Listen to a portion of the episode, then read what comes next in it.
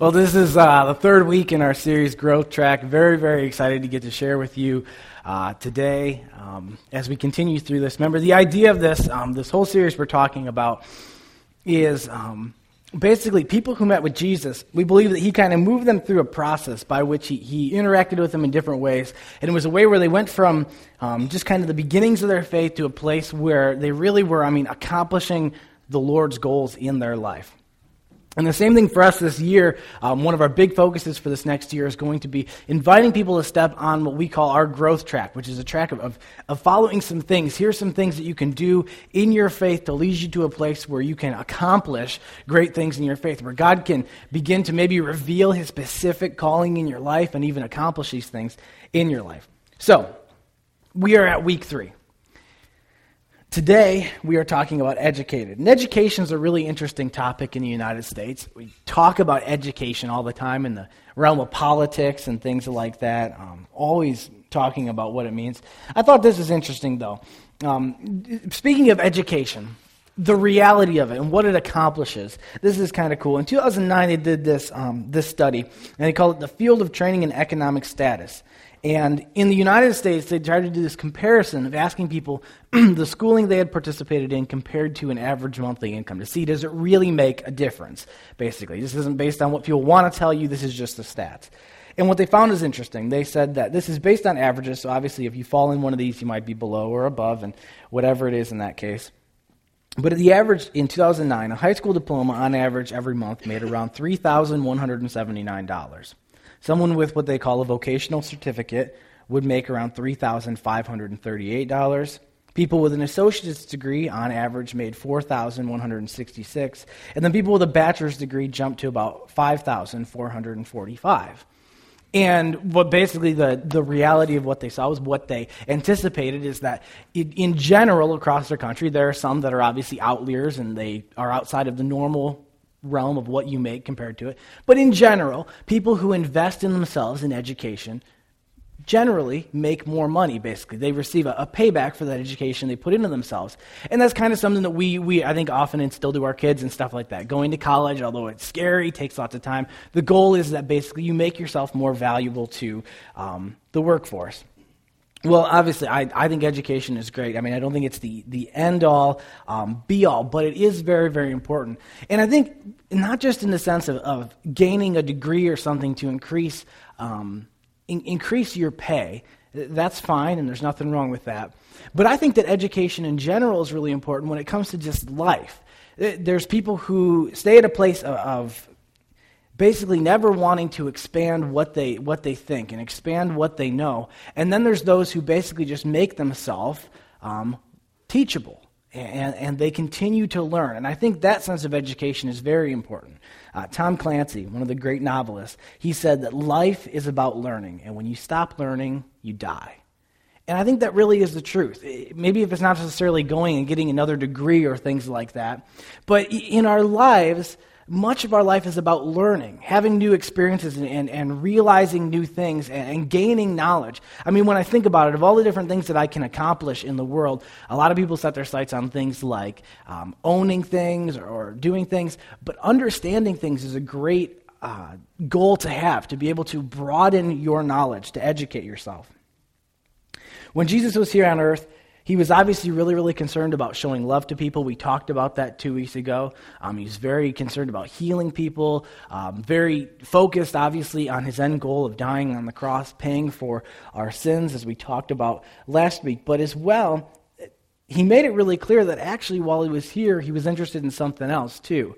Um, the most common name that was given to Jesus by people, the most common thing that he was called in conversation that we see in the Gospels, was teacher. The most common thing that people would call him when they were talking to him is they would start by saying teacher.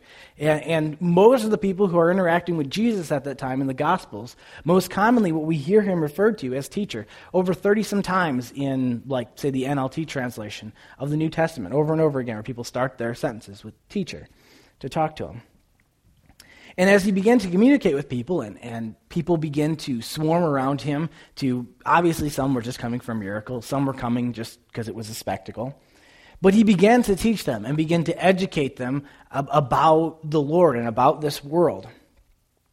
In our growth track at Acts Church, we believe that each person is loved, saved, educated, trusted, and released.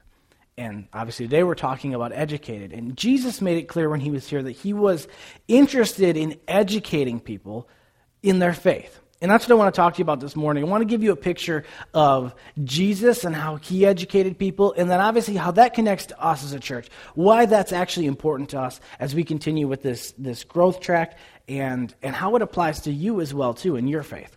So there's three big things I want you to see about, about Jesus while he was here in relation to teaching. And important things that we can grasp about his teaching. I think some of these set him off to be a different teacher than how many would teach. I think some are very, very important for us to grasp, um, and maybe will change our perspective of Jesus a little bit. First thing I want you to realize is this that while Jesus was here, he taught what I would call both vertical and horizontal faith. Vertical and horizontal faith. And what I mean is this while he was here, he spent a considerable amount of time talking about our relationship with God. He talked about um, the goodness of God. He talked about how great God is, our relationship with God. He talked about um, all different things about how we interact with God. One of the things he obviously talked about um, was, you know, his compassion and, and how he was going to restore his people, because that was why Jesus was here, right? And this is a very vertical expression of faith, our relationship with God, how that relates, a very vertical faith. He even talked about stuff like prayer, and he explained things. To give you an example. Matthew 7, 7 through 8. He says this, talking about prayer. He says, Keep on asking, and you will receive what you ask for.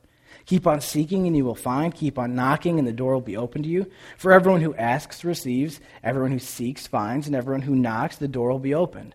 See, it's a very, very vertical faith he's talking about. He's saying, This is how you, you connect with God. And here's some groundwork. And he spent significant time talking about vertical faith and about how we interact with God and, and educating people um, in this whole mindset. In this whole mindset. But on the same time, what was interesting about him, perhaps more than what a lot of teachers did, he also talked about horizontal faith.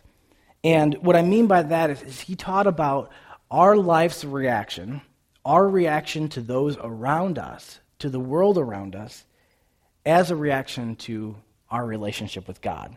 He taught about stuff like our relationships. He taught about stuff like our, our money. He taught about things like our, our family. He taught about our, our motives. He taught about the stuff that was very, very applicable to right then and there. Not just this vertical faith of you're connected to God and here's how this looks and, and here's more information on God, but also here's the world around you. And these are some really, really important things that you should understand and have locked down when it comes to your faith represented in a horizontal mindset. Just as a, um, as, as a picture of this, one of the things he said was this Matthew 5 43 through 44.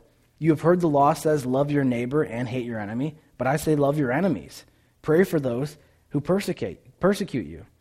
So, in this, he's talking about a very horizontal faith. He says that your faith, your connection with God, also plays out then on how you treat those people around you, how you, how you treat people like, say, your enemies, that you're supposed to be different than how other people do. Because your connection to God, your relationship with them should look different. And he taught both directions. But what I think is really cool about it is that he didn't just teach a, a vertical faith or horizontal faith, but what he did is he connected the two of them it wasn't just that here's what it looks like to have a relationship with God, here's what it looks like to be a good person here on earth, but it was that these two things go hand in hand. What he, he made really, really clear is that this, this horizontal faith and this vertical faith, man, that they were inseparable.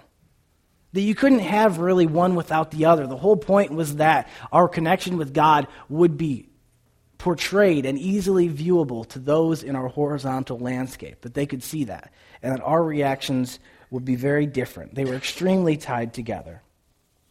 Well, at Acts, obviously, our hopes are to educate in the exact same way. We talk about both vertical and horizontal faith. Obviously, our, our mantra at Acts Church is love God, love everyone. That's the point, is vertical and horizontal reaction to our faith. From day one, actually, as our church, um, one of the verses that God gave us very, very early when we were kind of setting the foundation for this church was James 2.18. And this is what it says. It says, Now some may argue some people have faith and others have good deeds. But I say, How can you show me your faith if you don't have good deeds?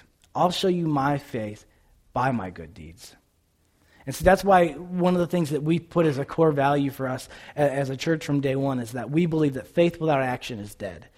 That simply saying you believe in something, simply saying that you, you care about something or that you love something, but then not putting any, any action with that, uh, it's dead. It doesn't accomplish anything. That's one of the things that we try to build into everything that we do. That if we say we love something, we would never let our words walk farther than our feet. Our feet go along with the words that we would speak. Our hope, obviously, is for you, as part of Acts Church, to expand your knowledge of, of, of, God, obviously, to understand your connection with God, how your relationship with God is important, how you can, you can grow your faith with Him. But then, as well, too, not just that, but how, how does that faith represent a changed life?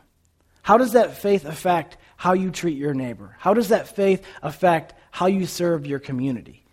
And that's one of the things that we really focus on in the second half of this. There's a reaction to that vertical faith, and it is a horizontal faith as well, too. That's why we have things like um, Alpha, Alpha is a really great one. People get to learn about the very basics of God. 10 weeks, and it goes through and tells you all about this relationship with God. Man, the basics breaks it down, which is terrific. That's why we have stuff like life groups and subgroups where you get plugged in and you're learning about God, but you're learning about it in community, where you begin to live out that horizontal faith.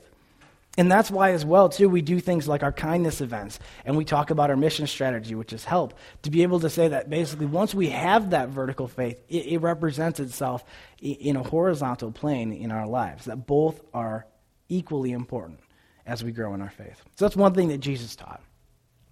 The second thing, though, is, is that Jesus, while he was here, he taught in a way that was understandable. Jesus taught in a way that was graspable, that was, that was attainable. He taught in a way that was understandable to the average person. He, he traveled, if you look at the, the story while he was here, he basically traveled around from city to city in a pretty small area, actually, um, in, in, the Middle East, basically around, around Jerusalem. And um, for a man that sparked a, a, gigantic world religion, the biggest religion in the world, he traveled only a, a few small places, believe it or not. But as he went from place to place, people would begin to follow him, to hear his teaching. That as he taught, they would ask him more and they would, they would want to know more about all this. But what's interesting is he didn't just go to, say, like a temple or a place of, uh, of learning and just open up the Old Testament, which had been to the scriptures, and just begin to read and explain those things. Instead, he taught in a very, very tangible and fluid way with these people. First of all, he, he, he did teach sometimes in the temple, but most of his teaching that we see caught in the Bible actually happens along lakes and it happens out in the marketplace and it happens out in the real world. It's not in some formal teaching environment, it's simply him educating people right in their real world circumstances. It's not some specially removed place. It's very conversational in these times. But not only that, too, is that, like I said, it wasn't just the fact that like, he opened up and said, here's what the law says. When he taught, he spoke in a way not to impress them, not to impress them, but to get them to understand his content. Jesus didn't set out for the idea of trying to shoot over top their heads. Instead, he got down eye level with them. You know, it's one of the things that I think is really, really important sometimes. I, I like to do when I talk to kids is just get down on like your knees so that you're eye level with them instead of towering over them. And I think it really does make a difference when people talk to you like that. You get down at their level and you try to see from where they're seeing this perspective and talk with them eye to eye. And that's what Jesus was doing. When he, he, he, went out, he wasn't trying to impress them and say, I understand all of the law. Instead, he tried to communicate it in simple ways that they would grasp. One of the ways that he did this um, was called parables. And he would tell a story that represented an, another picture. Instead of just teaching you the facts, he would, he would compare it to something else so you could understand it, so people could grasp it. Let me give you uh, a couple of examples here. In Mark 4 3, it starts by him saying, Listen, a farmer went, to plant, went out to plant some seed. Well, as it continues, the story goes on, and he talks about a farmer casting seed, and some fell on stones, and some fell on a hard path, some fell on area where there were weeds. And, and he goes on to tell this whole story, and what it ends up being is it's all this depiction of the kingdom of God, that the message of Jesus falls on some, and on some the, the message grows up and is immediately choked. And, and it all has this beautiful meaning, but you see how it starts? A farmer went out to plant some seed. That's because he was talking to predominantly a lot of people who were there who were farmers. They understand going out and casting a seed. It made sense to them. It was, it was graspable to understand the idea, the picture that he was showing them. In Matthew 13, 47, it says, Again, the kingdom of heaven is like a fishing net that was thrown into the water and caught fish of every kind. Now he goes on to explain this as well too. He says that basically that the message is just like a fishing net goes and it catches all these, and then he says then that the fisher, the fishermen would take it back and they would sort out the good fish and the bad fish. And, and he explains how this is like the end times that basically all of us live here, and then someday those who have followed Jesus will be picked out and they'll be sent here, and those who do not will be cast off this direction. And it's this beautiful meeting, but it's because he was talking to fishermen. He used something they understood. And can you realize, can you grasp the the beauty of this that Jesus, the most holy human being, because he was God in human form, who had experienced all this stuff, is talking about something as glorious and magnificent as the coming kingdom of God, and he compares it to a stinky old fishnet. This beautiful thing that so many would try to speak so eloquently and talk about so gorgeously that, that people would marvel over. Jesus says, Yeah, it's like, a, it's like an old fishing net. I mean, you can see people would be like, You can't say that about the kingdom of God. It's not like a stinky old fishing net. It's the kingdom of God. And he says, Not. It's, it's like a net. It's like a net. See, he was taking these magnificent things and he was bringing them down to look at them eye level and say, It's kind of like this. He explained it in a way that they could grasp and they could catch. He did this over and over again. We see it very, very often in his teaching. Luke 6:43 says a good tree can't produce bad fruit, a bad tree can't produce good fruit. Why would he say this? Was he is this only the only way it could be described? No, it's because everyone's seen a tree before. Everyone's seen a tree. Dead tree can't produce nice, good fruit. You know, a good tree can't. You know, he even says he goes on. He says an apple tree doesn't produce this, and this tree doesn't produce that. People understood it, and he goes on to talk about that. He used things like family, jobs, weddings. He, he used all these to describe these great principles which he was trying to teach, but instead of trying to hit a home run up over top of their heads, you, know, he hit a, a very low grounder so they could catch it and they could pick it up. He spoke in a way that they understood. And that's one of the things that infuriates me about people who teach the, the Word of God, is there are men like me who try, to, who try to explain the Word of God and they take something that Jesus tried to teach so, so basically, and what they do is they contort it into something that's so confusing that average people sitting there say, I don't get that. That's an atrocity to the Scriptures. And we, we, we do something wrong with them. We, we, we drain them of their power if we have to try to say them with such mighty words that makes them seem unattainable to us average people because Jesus fought the exact opposite way. And he says, I'm trying to, to boil this down so you can just catch it. Average people. The people who he's talking to, you realize who he was talking to when he was out in these things were the people who had basically failed out of being able to be the, the people who were in the temple. A lot of the kids, basically, as they grew up in this culture, the, the goal would be that the smart ones would basically go on to learn the law, but the ones who just couldn't make it, they would just become fishermen and people like that. And those were who he was talking to. And he says, I can explain it to you. You don't have to be some super smart person to get this. You can grasp it. Fishermen, where all you've known is knots and fish your whole life. A farmer, where all you've known is seeds and dirt your whole life. You can understand this. He even did this with gigantic things. Like when he went at the end of his life to explain his death, to explain the communion story, instead of making it something unattainable and confusing, he tied it to the Passover meal. And that story to us seems so weird, right? We know, maybe if you've been in the church for a while, you've heard that communion story where he takes the cup and he takes the bread. And it seems very ceremonial, but what we don't understand is if you don't know Jewish culture, is that that meal they'd done every single year since they've been little kids. It was the Passover meal. And every year they would celebrate where they would have this meal, they would eat like this, they would have the wine, they would have this. And even pairs all the way down to at the end, they would lift the cup and they would say basically a, a, a prayer. And what he did is he explained what he was going to do inside of this ceremony that was so familiar to them. It'd be as if someone came to like one of our normal ceremonies that we do, like Christmas or something, or, or some other thing, or one of our American traditions, and they just paired this great, beautiful faith inside of it and says, it's kind of like this. He always tried to bring it to a place where people could understand it. One of the beautiful things about Jesus' teaching. Now, as, that, as Acts Church, this is one of our core values. One of our core values is that we're about meeting people where they're at. And it's our desire that as, as teachers, my, my mother Deb and I, the both of us, as we teach from this stage, that what we would always do is we would teach in a way that we take these scriptures and we make them attainable and understandable. For us average people, that we can grasp them, that we don't try to shoot above your heads, but instead we say, here's, here's what makes sense about this. Here's how this can apply to your life. Here's how this can actually have uh, repercussions in your faith tomorrow. Yes, we want them to be intriguing. We want them to be interesting. We want them to be faith building. We want them to be theologically sound. And in the same sense, we want them to be easily, man, easily attainable for the average listener. It's the same thing why we do things in our community and why, why we, we target our, our vibe the way that we do, and why we, cho- we choose the words that we do, how we represent ourselves as a church. It's about meeting people where they're at, not saying, we're here, you're here, try to claw your way up. Instead, saying, hey, we talk right at their level and say, this is why this is important to you. Our goal is to make the things of God more understandable.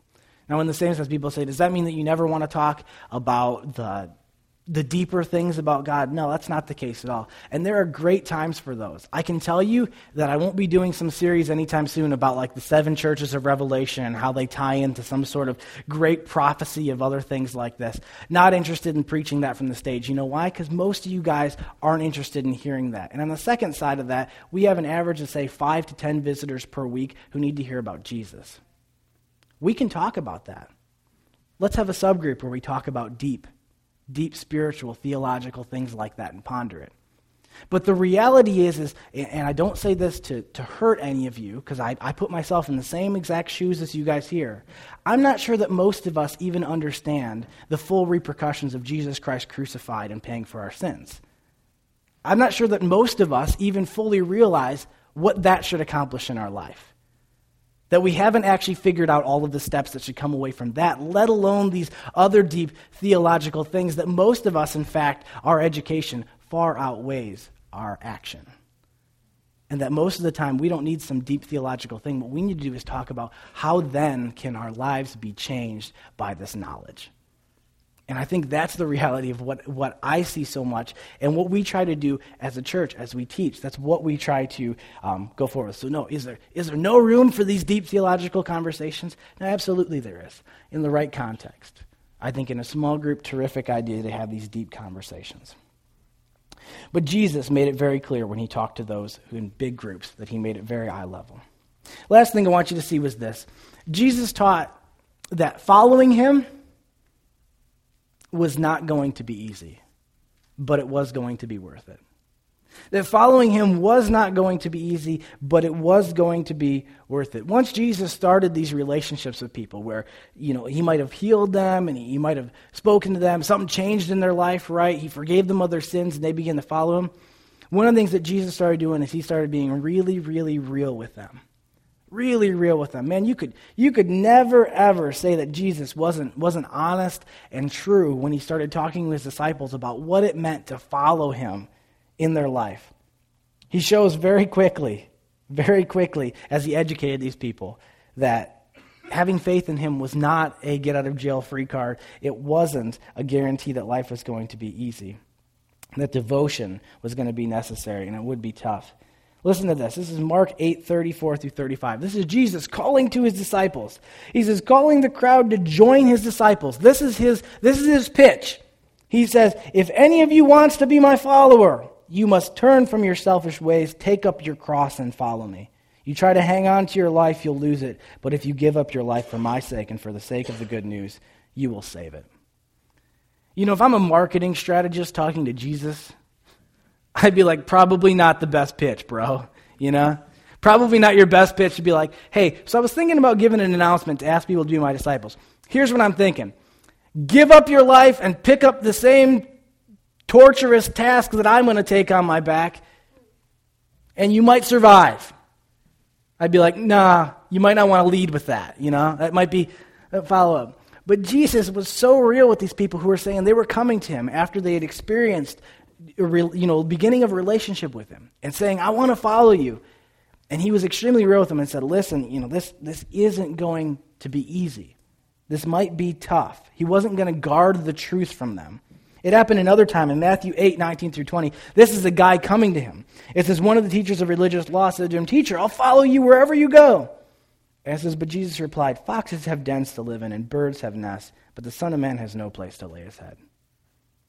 This guy says, Jesus, I want to go with you wherever it is. And he says, Jesus basically answers back, You have no idea what you're asking for. You're asking for a tough time. My walk isn't an easy one. If you're going to follow me, man, you won't even have a place to lay your head.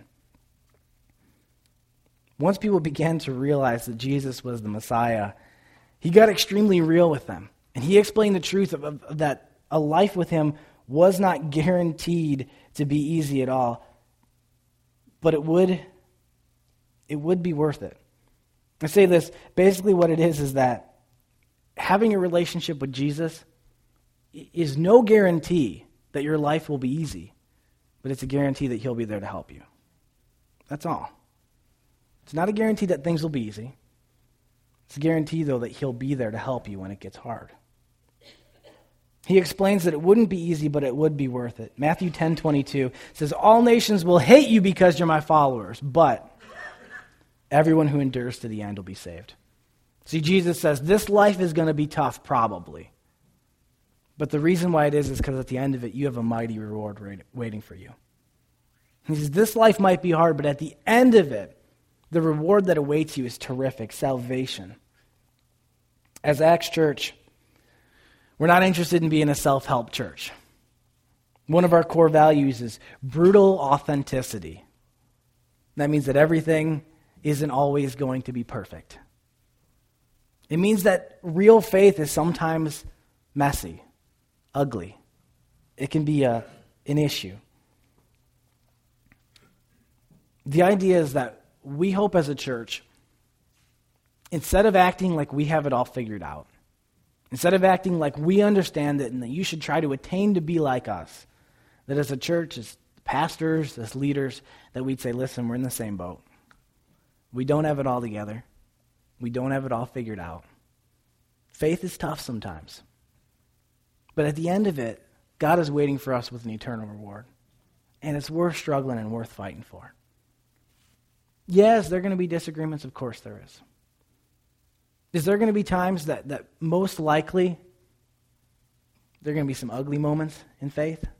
Absolutely. Are there going to be times that are going to be painful? Yeah. Are there even going to be times that we're going to annoy the crap out of each other? Yeah. Sooner or later, I'm going to annoy you. Sooner or later, you're going to annoy me because I have a short fuse, you know, so. But that's the point. He says it's not going to be easy, but it's worth it. Man, it's worth it. Us being a church, is it going to be easy? No. But it's worth it. It's worth it what's coming at the end. Our hope is that at Acts Church, you get a balanced view of what faith looks like. We try to plan out, and I know some people hate this because they think that we're taking away the Holy Spirit's leading, but we try to plan out what we teach for a year. We try to think ahead a whole year and say, how can we use this year strategically? And why is that? Because 52 weeks is actually extremely short to be able to communicate a balanced view of God's Word. And if we're not intentional saying, are we going to talk about this? Are we going to talk about this? How can we make sure that we talk about things like sex and money? And how can we make sure to talk about discipleship and growing closer? And how can we make sure to talk about us being responsible and going out to our community? And we try to be thinking about how can we, we spread this out over a year to make sure that by the end of it, you say, I got a, a pretty even view of what God's word looks like this year.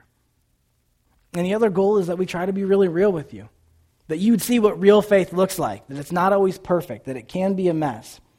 That even in opportunities like things like life groups and subgroups, man, perfect opportunities to meet people who are on the same exact walk as you are, don't have it all figured out, don't have it all together. Man, but they're looking towards that end goal. Jesus said, man, there's this awesome reward waiting for you at the end of it. I said, Jesus, while he was here, he educated people. And the way he educated was, was beautiful and awesome. And, and how we try to step into our education as well, too, here. Um, That's one of the reasons why we think it's so important.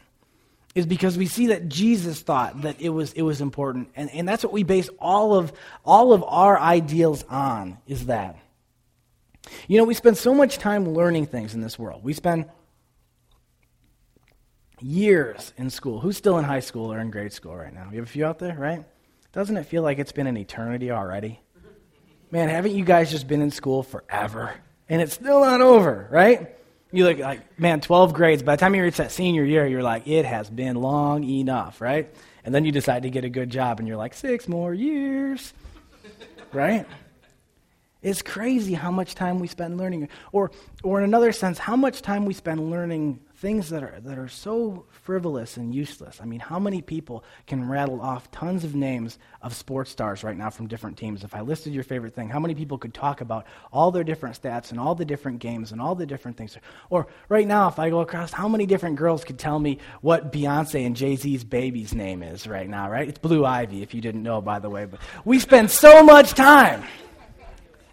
We spend so much time learning learning so many things, and some that are so useless, right? That are so useless when it all comes down to it. How many guys know everything there is to do about a car? That's me, right? One of the guys that loves cars. I know all these different things about cars. How many girls know so many different things about, about fashion and about things like that that just blow my mind where they know about trends and things? And I'm like, there's trends and there's a color. And you're like, what?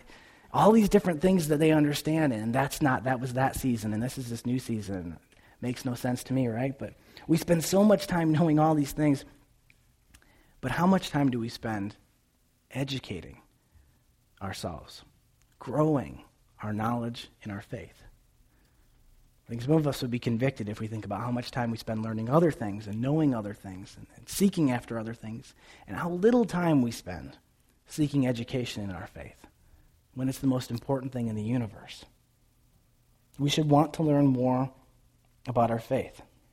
It should be natural for us to try to grow our faith, to expand it, both in our own, to say, man, you know, we need to read God's word, we need to pray and have, have conversation with God, that we need to be in services like this where somebody who takes time to pour over God's word can speak to you and you can learn things. That we need to take time to be in groups where we can have conversations, to go to classes like the Alpha Course and be able to learn more things because it is so, so important. If you have a relationship with someone, you want to know about them. Who's in love? Who's in love? Man, you know every little detail about that person, don't you? You know stuff that you wish you didn't even know. But in reality, man, we when, we when we love something, we want to know everything about them, don't we? You know, I'm, I'm newly married. In the last few years of that, you know, getting together, getting engaged, getting married, man, you just, I mean, you literally just crave to know more and more and more about that person. Each one of those steps is this ability to know more about them. Man, to experience more of who they are and understand who they are because you love them so much. The same should be true of us in our relationship with Jesus. That once we have that relationship, that we should crave to know more about him. We should crave to know more about who he is, how he was, what that means for our life. Proverbs 11:27 says this. God speaking, I think prophetically to all of us.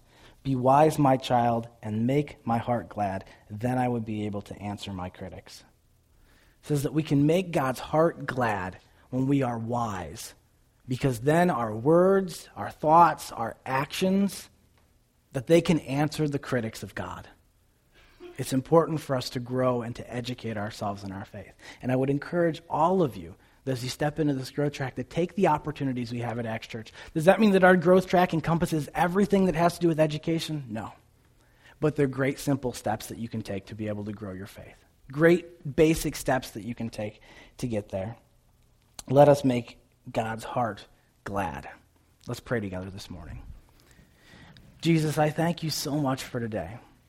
And I ask you, God, that you would affect our hearts. I ask Jesus Christ that um, you would let us think about what we learn. You would let us think about how we are educated and that you would balance out whatever conviction you want to put in our lives. Are we seeking to be more educated, to understand more of you, or are we not? And I pray, Jesus Christ, that, that you would affect our lives, that you would change us, God. You would lead us to maybe do more, to pick up our, pick up our Bible, to, to join a life group to read your word, to, to be here on a regular basis on, say, Sundays to be able to hear, or, whatever it is, Jesus Christ, that you want us to take that next simple step to be able to become um, more well founded in our, in our understanding of who you are. And we just thank you so much, Jesus, for what you're going to do in us and through us. In Jesus' name we pray. Amen. Obviously, the biggest thing with education is what comes out of it. And that's what we're going to talk about next week the reaction and why it's so important that we get educated, we grow in our faith, is what we're talking about next week in our growth track about what comes out of that education. Thank you so much, guys. Have a great week. Go out and change the world.